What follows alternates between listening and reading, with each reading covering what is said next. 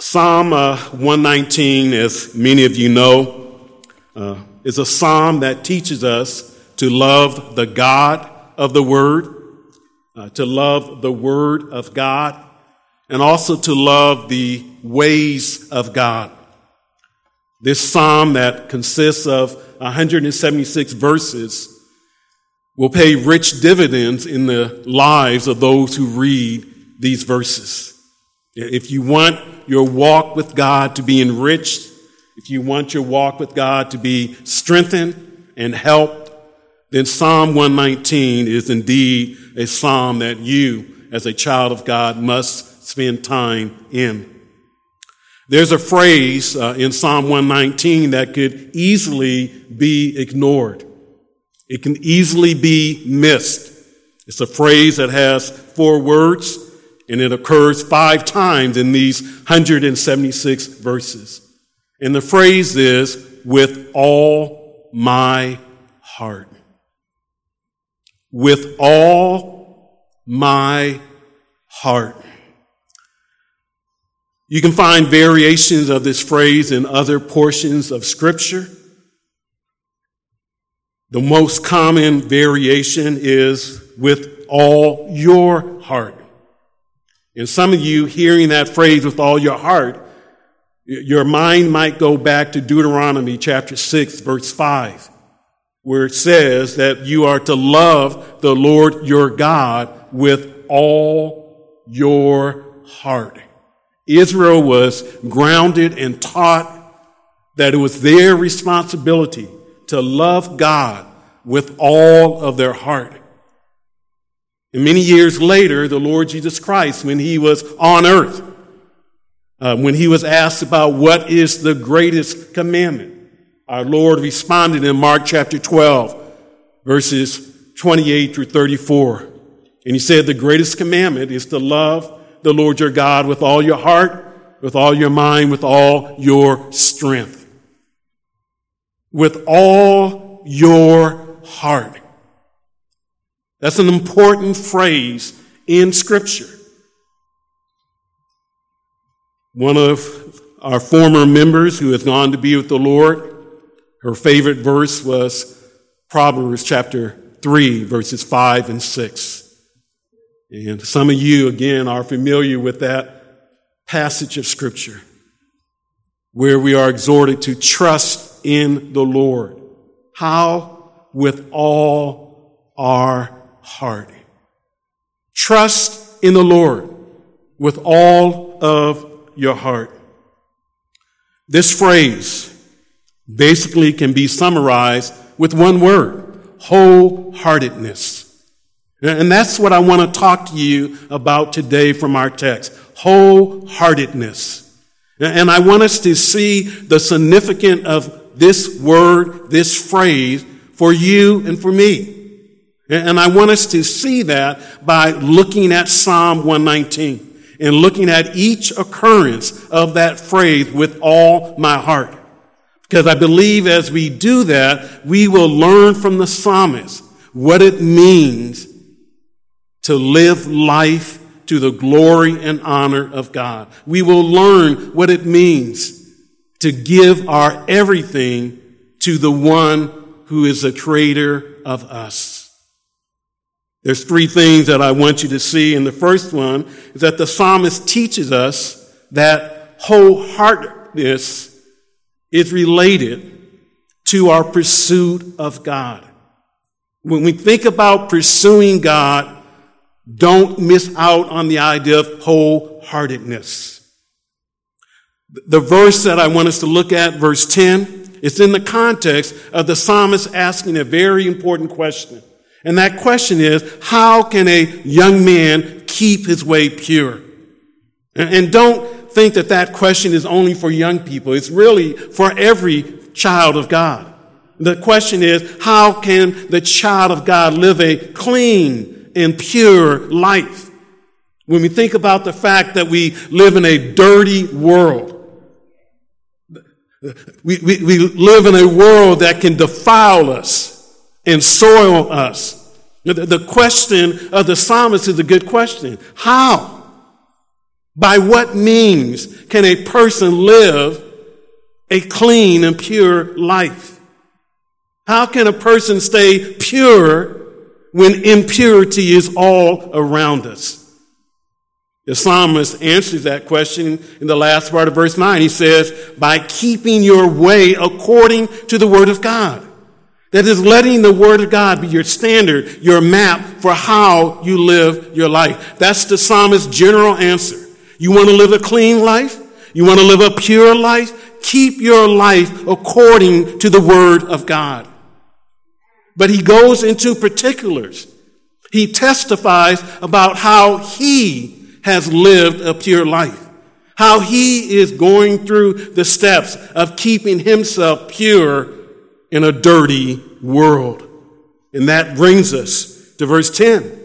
He tells us what he does. And what the psalmist does is that he seeks God. He has sought after God. Look at verse 10. The psalmist says, with all my heart, I have sought thee. Do not let me wander from thy commandments. The psalmist is not speaking to a particular audience of people. He's not addressing Israel. He's not addressing the reader of this psalm. He's talking to God. And in reality, he's praying to God. And he's raising the question before God, how can I live a pure life? And he says, God, this is what I am doing. I have sought thee. His declaration in verse 10 is that he has sought the true and living God. That's where it begins. That's where his journey started on living a pure life. He sought an intimate, personal relationship with God. And he declares to God that not only has he sought him, but he says, I've sought you with all my heart. That's that phrase, with all my heart. And what he's saying is that he has sought God sincerely and totally and completely. That in his seeking of God, in his desire to have an intimate and personal relationship with God, in his drive to day in and day out have this relationship with God, he says, I've done that with all my heart. I haven't held anything back at all.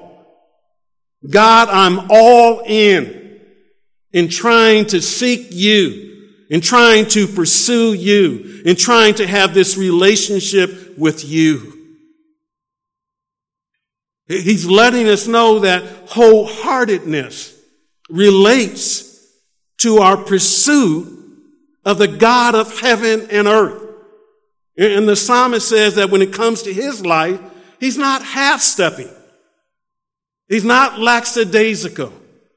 He's not seeking God with a part of his heart or with some of his heart or with half of his heart. No, he is seeking God with all of his heart. His will, his affection, his mind are all involved in his search and seeking of God. Nothing is held back. He's not keeping anything back. He's letting go of everything so that he can search for God and seek God. He gave 110% in his quest for the living God. When he sought God, he also sought God humbly. He sought God in a humble manner. That's what the last part of verse 10 is all about. When the psalmist says in that verse, do not let me wander from thy commandments. That expresses his humility. That's him saying that even though I've done all that I think that I can do, the best of my efforts are not enough. He's not bragging here. He's not saying, look at what I have done, God. I've sought you with all of my heart, and surely you will reward me. No, as he looks at his effort in pursuing God, he humbly admits that the best of his efforts are not enough. And so he adds, God, make sure that I don't wander from thy commandments. I'm seeking you. I'm going after you. I'm pursuing you. But please, God, make me not wander and drift away from your word. And you've heard me talk about this over and over again. The four D's of verse 10. The desire and determination of the psalmist. I've sought you with all my heart. But then there's the distrust and dependency. He doesn't trust himself. He doesn't rely upon the fact, well, I've done all that I can. I've sought God with all my heart. So it's going to work out. I'll find him, etc. No, the psalmist says, I don't trust myself, God. I need you. I'm dependent upon you. Don't let me wander from thy commandments. And I just want to stress to all of us, as we live our lives for God, we must understand, desire and determination is important, but distrust and dependence upon God is equally important. You will never, ever be the person that God wants you to be in your own effort and in your own strength. And so you need to be crying out to God as you search for him, as you seek him, as you pursue him. God, do not let me wander from your commandments. Don't let me go astray. Don't let me get off the right path. This wholehearted and humble pursuit of God is a noble pursuit. It's a noble pursuit. All of the things that you can think about pursuing, there is nothing better, there's nothing that compares with pursuing God. When you line up all of the good things a person might pursue or all of the things a person might chase after, there's nothing that compares with seeking God and pursuing God. Whether you're young, in middle school, or whether you're a senior citizen getting ready to go to the rest home, the pursuit of God is what it is all about. It's a noble pursuit. Chase it. Go after it the best that you can with God's help and strength. It's a balancing pursuit. And what I mean by that, if you got this right, if you put God first, if you put the pursuit of him first, then all the other pursuits will have their proper perspective. Unfortunately, people pursue things other than God. They pursue individuals other than God. In the things that they pursue or the individual that they pursue, in reality, they have made that individual or that thing into a god, into an idol. We talked about guarding ourselves from idols.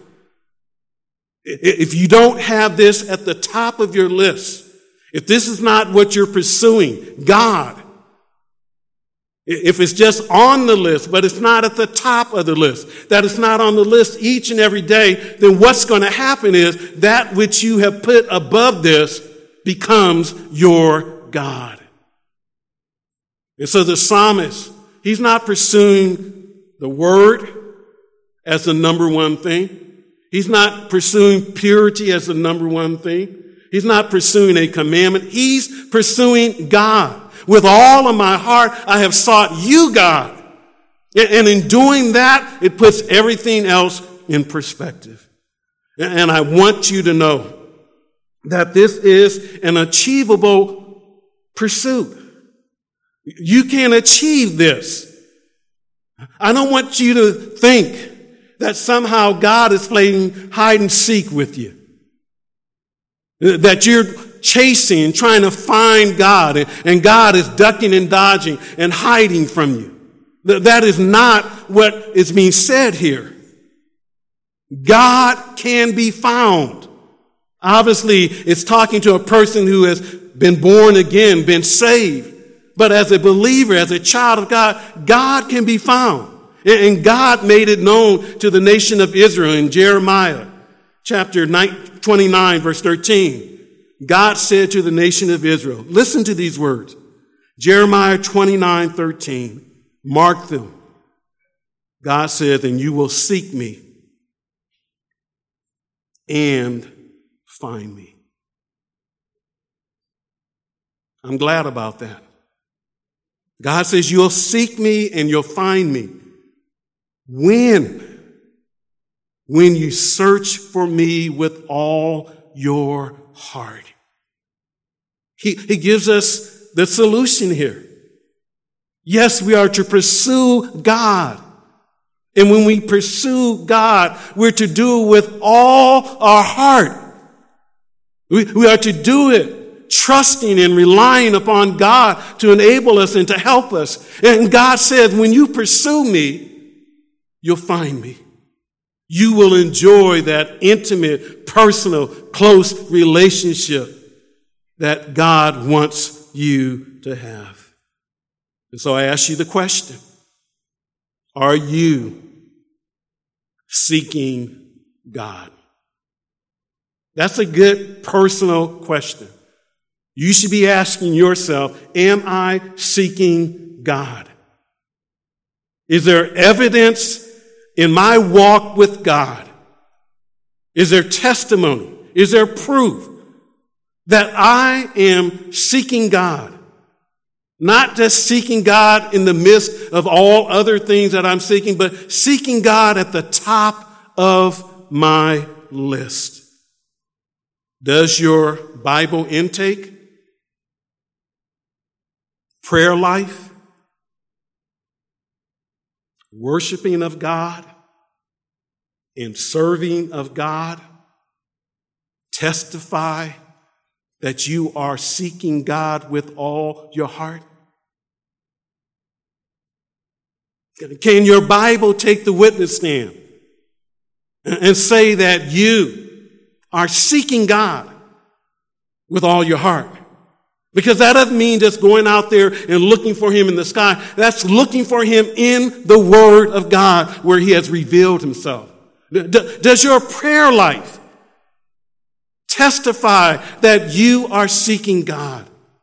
Does your worship of God, individual and corporate, does that testify to you seeking God?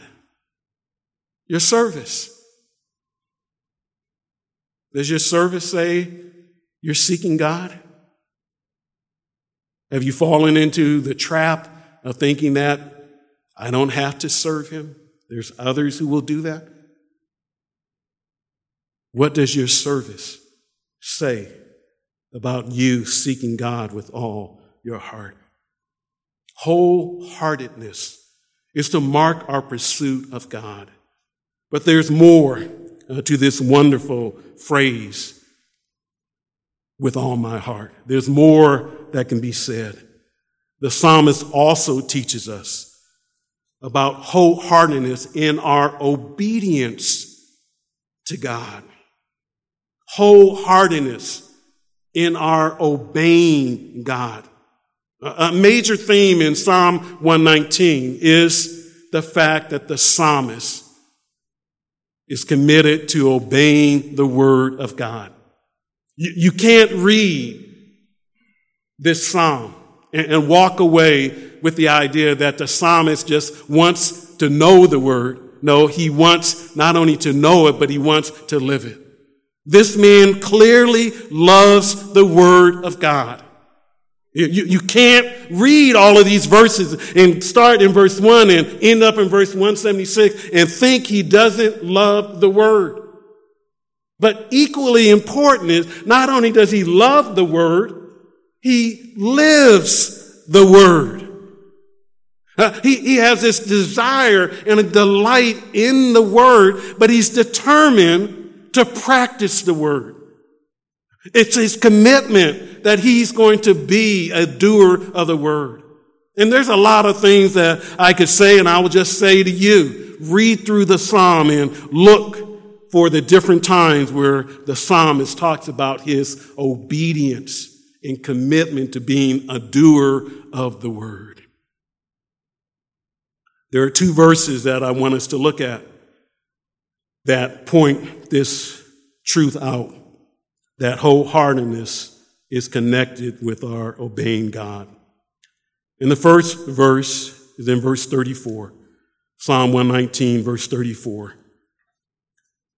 When you come to this stanza, remember the psalm is divided up into stanzas of 8 verses each. But when you come to verses 33 through 40, this stanza is all about prayer. Each portion, each verse talks about prayer. And I just want you quickly to see the prayers. I hope you have your Bible open. In Psalm 119, verse 33, I'm just going to pick out the phrase. He says in verse 33, teach me.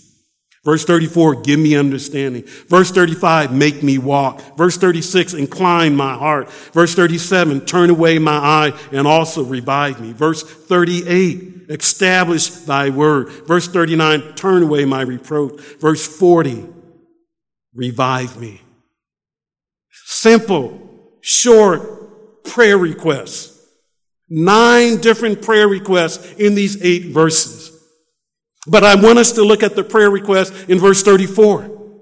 Because in verse 34, and also we'll see in verse 69, that phrase, with all my heart, is used in relationship to obedience. Not just in relationship to pursuing God, but also in relationship to obeying God. The verse 34, it really is united with verse 33, where the psalmist wants God to give him an informed mind. And so he says in verse 33, God, teach me. Teach me.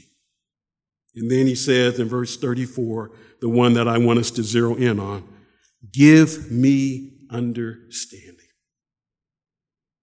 God, I want you to grant me something. I want you to give me understanding. I want you to give me wisdom and insight when it comes to your word. And he's pointing out something very important here. He's saying that obedience is not to come from a person who's acting like a robot or a Stepford wife. It's not mechanical. When it comes to obeying God's word, you need wisdom. You need understanding if you're going to be successful in doing what God says. God is not calling on you just to be a robot. He's not calling on you to be a mechanical individual. God doesn't just say, cut off your fingers, and you're not supposed to ask, well, why? Here the psalmist is saying, I need understanding, God. I need you to give me wisdom and insight concerning the commands of your word. For what purpose? For what goal? He says, give me an understanding that I may observe thy law and keep it. That's why he wants understanding. He's not trying to impress the Sunday school class. He's not trying to be a preacher who impresses the congregation with their knowledge of the word, their understanding of the word. No, he wants understanding so that he might live the word. A lot of people want understanding. They want God to teach them so they can be an impressive preacher, a weighty preacher, etc. No, the psalmist says, I want understanding because I'm committed to obeying your word. Give me understanding that I may observe thy law and keep it. Observe. Keep. Those are cousins. They both refer to doing the word. Observe is more than just looking. It's actually doing. And so the psalmist says, God, give me understanding, give me wisdom, give me insight so I can put this stuff together and live your word. And when he says, so that he might keep it, he goes on to say the manner of keeping it with all my heart. That's the kind of obedience to God's word that he wants. That it can be said is with all my heart. Meaning that it's not something coming from the outside, but the inside. It's not something that I'm forced to do externally, but I want to do it internally. My will, my affection, my mind. I want to obey your word, God, with all my heart. He's not interested in half-hearted obedience. He's not interested in shallow obedience. He wants to obey God from the depths of his soul with every part of his being. That's what he wants. And he lets us know that wholeheartedness is connected with obedience. This wholehearted obedience is to take place regardless of the circumstances. The psalmist would stand before you and argue that it doesn't matter what you're going through. It doesn't matter if you're on top of the mountain or at the bottom of the valley. That does not remove the desire, the determination, the commitment to obey the word of God. And that's what the other verse tells us. If you turn with me to Psalm 119, verse 69, the psalmist talks about something that is going on in his life. He says in verse 69, the arrogant have forged a lie against me. The word is very graphic. It means that they have smeared him. They have plastered him with that which is not true. It's like they've come up with a concoction and they've thrown that on the psalmist. So you don't see who he actually is. You see this distorted picture. He says, this is what my enemies have done. The arrogant. He's not under any kind of delusion that if I committed to obeying God's word, then life is going to be wonderful. No, life was hard for him. Life was difficult. He talks about princes speaking against him. And here he says, the arrogant, my enemies, have spread a bunch of lies on me. So that when people look at me, they don't see me, they see the lie.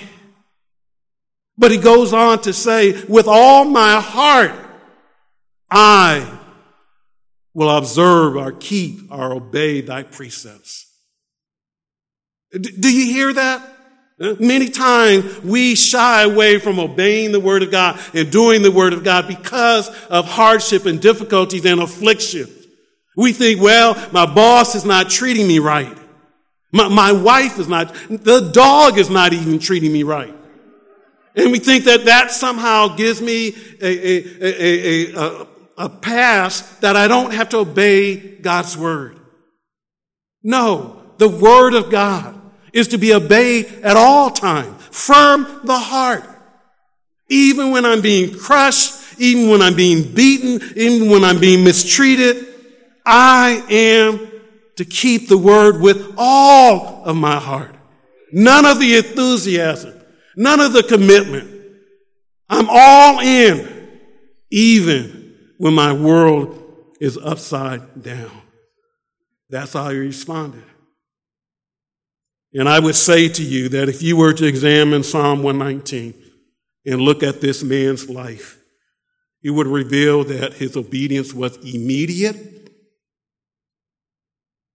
He says, I don't delay to keep your word. That is, he's not going to start obeying God tomorrow He's not going to start obeying God when he gets comfortable, when God does for me what I want him to do. His obedience was immediate. It was passionate. He talked about, oh, that I may observe thy law. There was something that burned within him, that he wanted to be a doer of the word of God. His obedience was total. Every part of his life, his body, he wanted to submit to the word of God. His eye, turn my eyes away from looking at evil. Let my mouth speak only that comes out of your mouth. Every part of his life, he wanted committed to God, to obey God. It was to be long-term, and as we see, it was to be wholehearted. I don't know what you're going through, but whatever you're going through is no excuse for not obeying God with all of your heart. No excuse whatsoever. Wholeheartedness is to mark our obedience to God. There's one more thing that I want us to see with regards to this marvelous phrase, with all my heart. And that is, the psalmist teaches us about wholeheartedness in our prayers to God. Wholeheartedness in our prayers to God. And this really should not shock us at all, because when you read Psalm 119, many would suggest that basically it's just the psalmist talking to God, praying to God, telling God what's going on in his life, what's happening, etc. It seems to be one long prayer. But we've seen some individual prayer in those verses 33 through 40. Teach me, give me understanding, make me walk, incline my heart. And so it's not shocking at all to the reader of Psalm 119 that the psalmist would apply this phrase, with all my heart, to his prayer life. And I'm glad that he did, because if there's one place that we need to manifest this wholeheartedness, this earnestness, it's in our prayer life. And so we need to learn this marvelous lesson that we see in the life of the psalmist. Two verses that I want us to see. Two verses that will drive home to us the relationship between with all my heart and praying to God. The first verse is verse 58. Look at it. Psalm 119, verse 58. I entreated thy favor with all my heart, be gracious to me according to thy word. In verse 57, the psalmist says, the Lord is my portion. He also says in that verse that he promises to keep God's word. And then in verse 58, he says he prays to God for his grace. He prays to God for his favor. Remember, we saw that he didn't want to do anything without the enablement of God. And now he says, God, I entreated thy favor. Literally, I entreated thy face. I come to your face. And that word entreated could actually picture kind of caressing or rubbing the face. And if so, the psalmist is expressing prayer in an intimate, close way. God, I come to you, your face, and I'm seeking your favor. I need your grace. I need it, God. And so he said, I have prayed with all my heart. I have not held anything back at all in my prayer life. As I ask this request, as I make this request, I do it not with my eyes half closed, not with my eyes droopy and sleepy, God, I'm not praying to you and barely can get words out. God, I'm not praying to you as I quickly rush through the prayer. Now lay me down to see the Lord, pray the Lord my soul to keep. Amen. Jesus wept, but he prayed with all his heart. Now, I don't know about you. I know my heart. I know my prayer life. That there are times that my prayer life does not demonstrate earnestness. That it doesn't demonstrate wholeheartedness. Just reading a prayer list, a prayer item. Not praying with the mind, not praying with the heart. Just saying what I see written.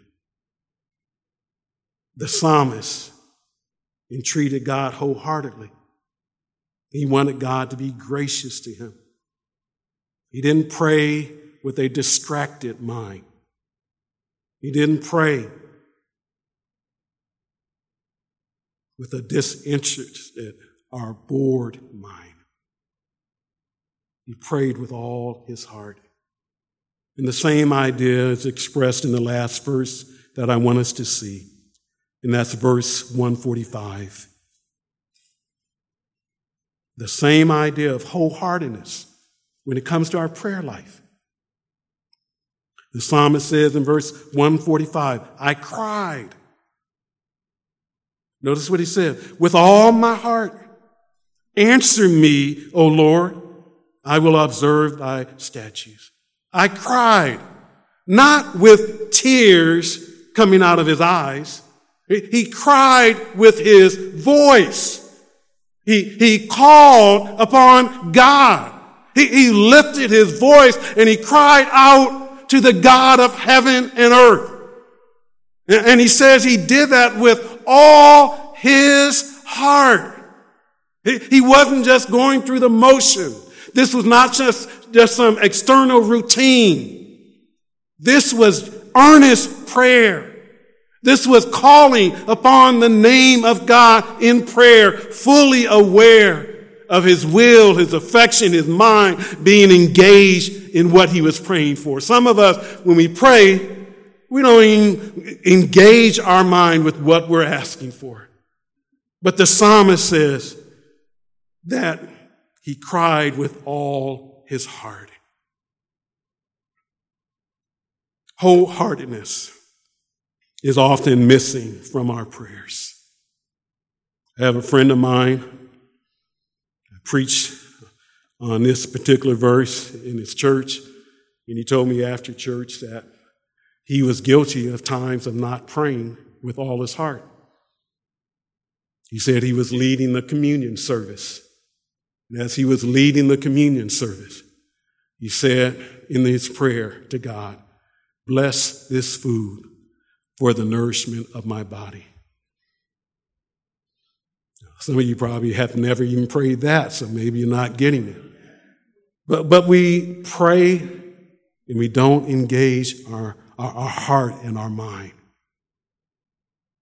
And I hope that in the many different prayers that we pray here at Fairview, that we are, our prayers are marked by wholeheartedness, by earnestness, that they're coming from the depths of our souls. And we have to guard ourselves in this area. Because it's so easy to say, well, I prayed my minute, or I prayed my 5 minutes, or I've gone through the prayer list and move on. But prayer is to be a way of life. With a whole heart, it's a wonderful expression in Psalm 119. And a proper understanding of this phrase means that our pursuit of God, our obedience to God, our prayers to God are to be marked by wholeheartedness. I learned about this word in an indirect way when I was in high school playing basketball. The coach didn't use this term wholeheartedness. He didn't say when you play basketball, play it with all your heart. No, he had another way of getting the message across to me and the other players. He would say to us, quit shucking and jiving. Quit shucking and jiving. That's what we ought to learn from the psalmist's life, that we need to quit shucking and jiving when it comes to pursuing God. We need to seek Him with all our heart. We need to quit shucking and jiving when it comes to obeying God. Our obedience to God should be reflective of the fact that we love Him and we're thankful and we're privileged that we can obey Him.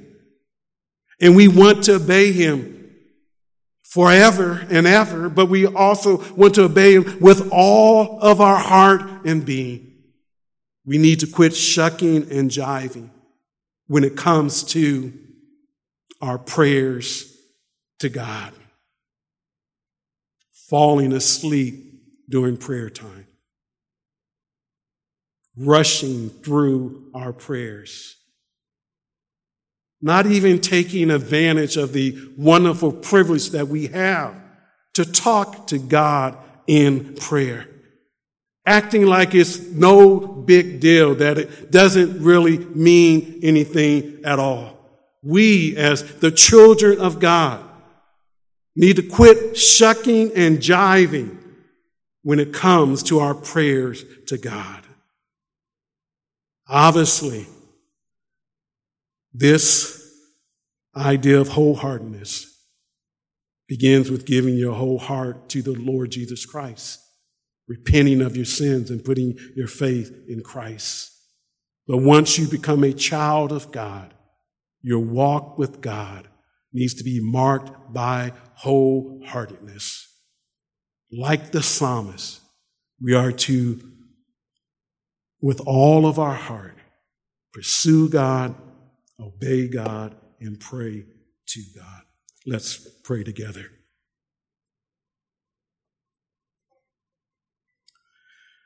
Dear Heavenly Father, thank you for this opportunity to learn from the psalmist, to get a better glimpse and understanding of what this phrase, with all my heart, actually means.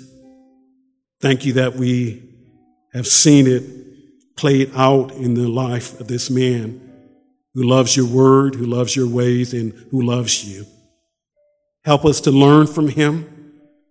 May our pursuit of you, may our obedience to you, may our prayers to you be marked by wholeheartedness. May it be clear that we are all in, that we're giving 110%, we're doing all that we can do humanly possible to have an intimate personal relationship with you, to be doers of your word, and to be able to cry out to you. Lord, may it be true of us that we love you with all of our heart, with all of our soul, and with all of our mind and strength. Thank you for your goodness to us. In Jesus' name, amen.